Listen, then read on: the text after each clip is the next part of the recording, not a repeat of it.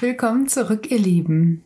Mit dieser Folge werde ich auf meiner Reise mal etwas vorgreifen und ein paar Wochen meiner Erfahrungen überspringen, weil ich finde, dass das jetzt einfach aktuell total gut passt. Die Fastenzeit. Nachdem Karneval dieses Jahr nun wirklich ins Wasser gefallen ist, was natürlich auch bedeutet, dass mein Körper weniger zu entgiften hat, dachte ich, fange ich Aschermittwoch tatsächlich mit dem Fasten an. Ich habe vor einem Jahr auch schon mal das Heilfasten nach Buchinger ausprobiert. Das war für meinen Körper jedoch sehr intensiv und ich wollte dieses Jahr etwas sanfter die Sache angehen. Das Schöne dabei ist, ich habe frei. Ich habe mir Urlaub genommen und kann mich zu 100 Prozent auf meinen Körper konzentrieren. Das war mir dieses Mal auch sehr wichtig, die freien Tage durch die Ernährung quasi als Cleaning zu erleben und dabei bestimmte Themen der persönlichen Entwicklung zu vertiefen. Also Wellness für Körper und Seele. Ein Traum. Ich starte mit meinem ersten Tag. Meine ganz persönliche Methode des Fastens für dieses Jahr besteht aus Obst und Gemüse, jedoch nicht in ihrer festen Form. Hm, das klingt jetzt erstmal irgendwie nicht so lecker, ist es aber. Es sind zwar keine minus 12 Grad und Tiefschnee mehr hier, trotzdem will ich nicht vollständig auf eine warme Mahlzeit verzichten. Mein Plan ist daher, morgens einen obstlastigen Smoothie, mittags eine Gemüsesuppe und abends einen gemüselastigen Smoothie. Also vegan und quasi nur Obst, Gemüse und Wasser und bei der Suppe eben noch ein paar Gewürze. Ich starte also am Aschermittwoch mit meinem ersten Smoothie. Ich habe ein wundervolles Küchengerät dafür, den Nutri Ninja. Und ja, der macht wirklich alles klein. Schließlich möchte ich ja dieses Gefühl des Nichtessens schon erleben, aber eben nicht nur mit Wasser und Saft, sondern meinem Körper schon noch den ein oder anderen Ballaststoff bieten. Ballaststoff? Was ein doofes Wort. Warum will ich denn bitte Ballast zu mir nehmen? Naja, wir haben ja vorher schon festgestellt, dass die Sprache relativ begrenzt sein kann. Ich nehme das also erstmal so hin. Tag 1. Der erste Smoothie besteht aus Apfel, Banane, Möhre, das einzige Gemüse, finde ich, was man im Smoothie so überhaupt nicht als Gemüse identifizieren kann. Saft aus frischen Orangen und etwas Leinsamen und Hanfschrot. Im Rezept standen Haferflocken, aber ich dachte, ich mache es mal etwas fancier. Alles dem Ninja überlassen und voilà, mega leckeres Frühstück. Okay, Frühstück um 12 Uhr, da ich mir den Vormittag Zeit genommen habe für ganz viele tolle Sachen. Ich habe nach dem Ausschlafen, was bei mir eher so 8 Uhr ist, eine längere Meditation gemacht und dann mein Stretching, meine Dehnübungen sehr ausgiebig praktiziert. Dann habe ich mal ein bisschen im Netz gesurft auf der Suche nach einer passenden Aus- oder Weiterbildung für mich. Ich würde gerne etwas Neues lernen, neben meinem Vollzeitjob. Da habe ich einige spannende Impulse bekommen, dazu vielleicht aber ein anderes Mal mehr. Dann war ich irgendwie voller Energie und habe diese genutzt, um eine Runde joggen zu gehen. Das hat wirklich gut getan. Vorher habe ich schon mal zwei Gläser Wasser getrunken. Eins jeden Morgen mit etwas Flohsamenschalen. Das tut meiner Verdauung einfach total gut. Nach dem Joggen wurde geduscht und viel Zeit genommen fürs Peelen und Eincremen. Einfach wohltuende Dinge für den Körper. Und dann war es eben 12 Uhr und Zeit für einen Smoothie. Zu Mittag gab es eine Brokkolisuppe. Ich glaube, das ist das erste Mal in meinem Leben, dass ich sowas selber mache. Und mit so wenig Zutaten ist sie so einfach und auch so lecker. Zwiebeln und Knoblauch im Topf anbraten, mit Brühe ablöschen, Brokkoli für 10 Minuten dazu und dann den Pürierstab reinhalten und mit Salz, Pfeffer und Petersilie verfeinern. Top, das merke ich mir. Nachdem ich mich eine Weile in das wundervolle Buch Wege zum Gleichgewicht von Tartang Tulku vertieft hatte, war ich auch schon am Abend angekommen und es war Zeit für meinen Gemüsesmoothie. Okay, ich gebe zu, für meinen ersten Tag war es zum Rantasten vergleichsweise wenig Gemüse. Aber er war immerhin sehr grün und damit bestimmt auch voll gesund. Bestehend aus Apfel, Kiwi, etwas Ingwer, einer großzügig bemessenen Handvoll Salat und Wasser schmeckte er wirklich ziemlich lecker. Also merke, Salat geht in Smoothie schon mal auch sehr gut und macht ihn sehr gesund aussehend. Den trinke ich gerade, während ich diese Zeilen hier tippe. Der Kamin brennt und ich setze mich wieder in meinen Ohrensessel und tauche ein in die Welten meines Buches. So fühlt sich Fasten und Urlaub wirklich wie eine Wellnessreise für Körper und Seele an. Tag 2. Ich wache nach einer entspannten Nacht auf, ohne großen Hunger zu verspüren. Ich beginne den Tag wieder mit einer schönen Medi und ausgiebigem Stretching. Der zweite Morgensmoothie schmeckt auch ausgezeichnet. Nektarine, Apfel, Karotte. Dann steht ein bisschen Hausarbeit auf dem Programm. Der weitere Tagesverlauf ist sehr entspannt. Ich lese einen Roman auf der Couch und schlafe dabei ein. Wann habe ich das letzte Mal einen Mittagsschlaf gehalten? Dann gibt es einen längeren Spaziergang mit Alex und eine Süßkartoffel-Karottensuppe.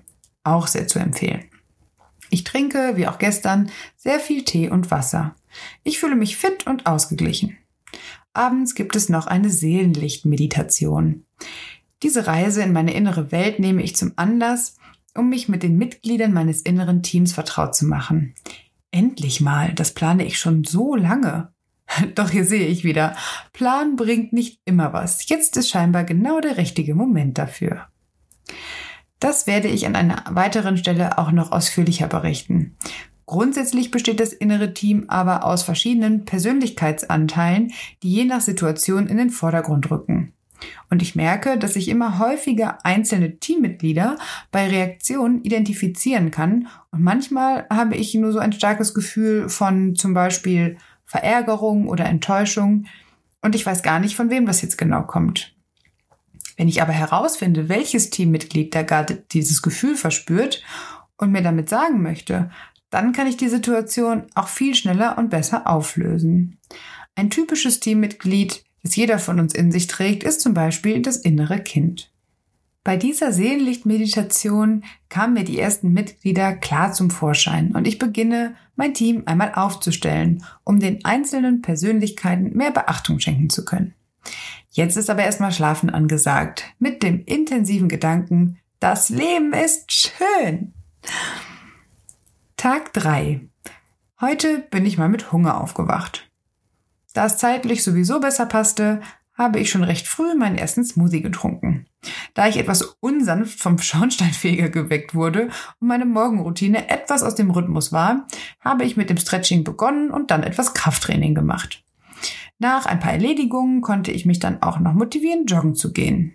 Heute scheint die Sonne so viel, das tut mir einfach so gut. Nach einer ausgiebigen Dusche und der leckeren Suppe vom Vortag gönne ich es mir, einfach nochmal etwas ins Bett zu gehen. Ich habe mich heute mit dem Thema Synchronizität beschäftigt. Übersetzt ist es für mich, im Flow zu sein. Dass die Dinge, die auch passieren sollen, wirklich passieren, wenn man es zulässt. Sollen im Sinne von die Dinge, die passend zu den Aufgaben der Seele mit ihrem kleinen Köfferchen sind. Dinge, die das Universum für uns so parat gelegt hat. Damit meine ich aber kein Fremdbestimmtsein, im Gegenteil. Wir haben weiterhin völlig die Macht und Entscheidungsmöglichkeit für unser Leben. Es ist eher ein sich für diese Energie öffnen und die Synchronizität zulassen. Es macht das Leben und die schönen positiven Erlebnisse einfach leichter und schneller zu erleben. Und es bringt uns eben genau auf diesen Weg, der die idealen Erfahrungsmöglichkeiten für die Seele bereithält. Als würde man in einen Fluss springen und sich darin treiben lassen. Energieabfälle oder exogene Störfaktoren, wie zum Beispiel sehr aufgebrachte Menschen, können dann dafür sorgen, dass wir uns in diesem Strom nicht mehr halten können und die Synchronizität verlieren. Dann sind wir nicht mehr im Flow. Aber auch hier zeigt sich, dass die innere Einstellung der Schlüssel ist. Es passiert häufig, dass wir im Leben versuchen, Dinge zu konstruieren, weil wir Sachen unbedingt wollen. Das ist auch nicht zu verwechseln mit stark sein, Durchhaltevermögen haben oder nicht so schnell aufgeben. Wenn etwas aber so wirklich nicht gelingen möchte, dann ist es vielleicht einfach nicht im Flow. Es soll gar nicht ein Teil von uns werden und das Universum schützt uns damit sogar davor. Das ist in dem Moment häufig kognitiv und auch emotional nicht ganz trivial anzunehmen, aber ich erhoffe mir in Zukunft ein noch stärkeres Feingefühl dafür zu entwickeln, was genau aufgeben ist oder akzeptieren, dass es nicht im Flow ist. Ich bin bei Dingen zum Beispiel häufig sehr motiviert dran zu bleiben und auch positiv um etwas zu kämpfen. Ich mag diese Eigenschaft auch grundsätzlich an mir. Aber manchmal sehe ich deshalb vielleicht etwas spät, dass dieser Weg für mich gar nicht der ideale Weg ist. Ich denke, das braucht doch einfach ein bisschen Zeit. Und eigentlich klingt es doch auch mal wieder ganz leicht. Positiv denken und Dinge anstoßen und dann treiben lassen und schauen, was passiert und im Flow ist. So habe ich das mit meinen freien Tagen und dem Fasten auch versucht. Auch wenn es jetzt hier nicht um krasse Lebensentscheidungen geht. Vielleicht ist es sogar gut, erstmal im Kleinen anzufangen. Ich habe mal die Tage auf mich zukommen lassen. Entgegen meiner vorherigen Vorliebe, freie Tage bis auf die letzte Minute zu verplanen. Und meinem Körper die Chance gegeben, mir Signale zu senden, was er gerade benötigt. Ruhe, Aktivität, Futter in der für mich optimierten, gesunden Fastenform. Und ich fühle mich gigantisch, als könnte ich Bäume ausreißen. Ich habe daraus schon so viel mitgenommen. Was meinem Körper gut tut, tut auch meiner Seele gut. Dann kann ich wirklich glücklich und zufrieden sein. Tag 4. Heute war wieder ein Tag voller Energie. Und was mache ich am besten damit? In Bewegung umsetzen. Nach Medi und Stretching ging es auf eine längere Wanderung. Bei dem wunderschönen frühlingshaften Wetter am Samstag wussten meine Glücksgefühle gar nicht recht wohin mit sich. Ein Smoothie zum Frühstück und einer für unterwegs, das hat mir völlig ausgereicht. Nachmittags gab es dann zu Hause wieder eine leckere Suppe. Diesmal Blumenkohl und Kartoffel. Dann habe ich meinem Körper ein ausgiebiges Bad gegönnt. Das finde ich in Fastenzeiten immer besonders wichtig. Habt ihr schon mal so eine Bürste mit langem Stiel ausprobiert, um euch selber damit den Rücken zu schrubbeln? Was eine geniale Erfindung. Der Körper verdient da einfach die höchste Aufmerksamkeit. Dann noch die letzten Zeilen für den morgigen Podcast tippen und kaputt, aber sehr zufrieden früh ins Bett fallen. Mein Fazit. Nicht jede Fastenkur ist etwas für jeden Körper. Fühlt hin, probiert aus und findet heraus, was für euch am besten passt. Für mich ist eine Kombination aus Smoothies und Suppen für diese Jahreszeit einfach ideal. Ich werde es sogar noch etwas länger weitermachen als zunächst für die fünf Tage geplant, da ich mich mit dieser Ernährung so fit fühle und auch zutraue, damit arbeiten zu gehen. Danach werde ich langsam wieder gemüselastige Gerichte in den Alltag integrieren. Mal schauen, wo auch da die Reise genau hingeht. Das merke ich schon, wenn es soweit ist.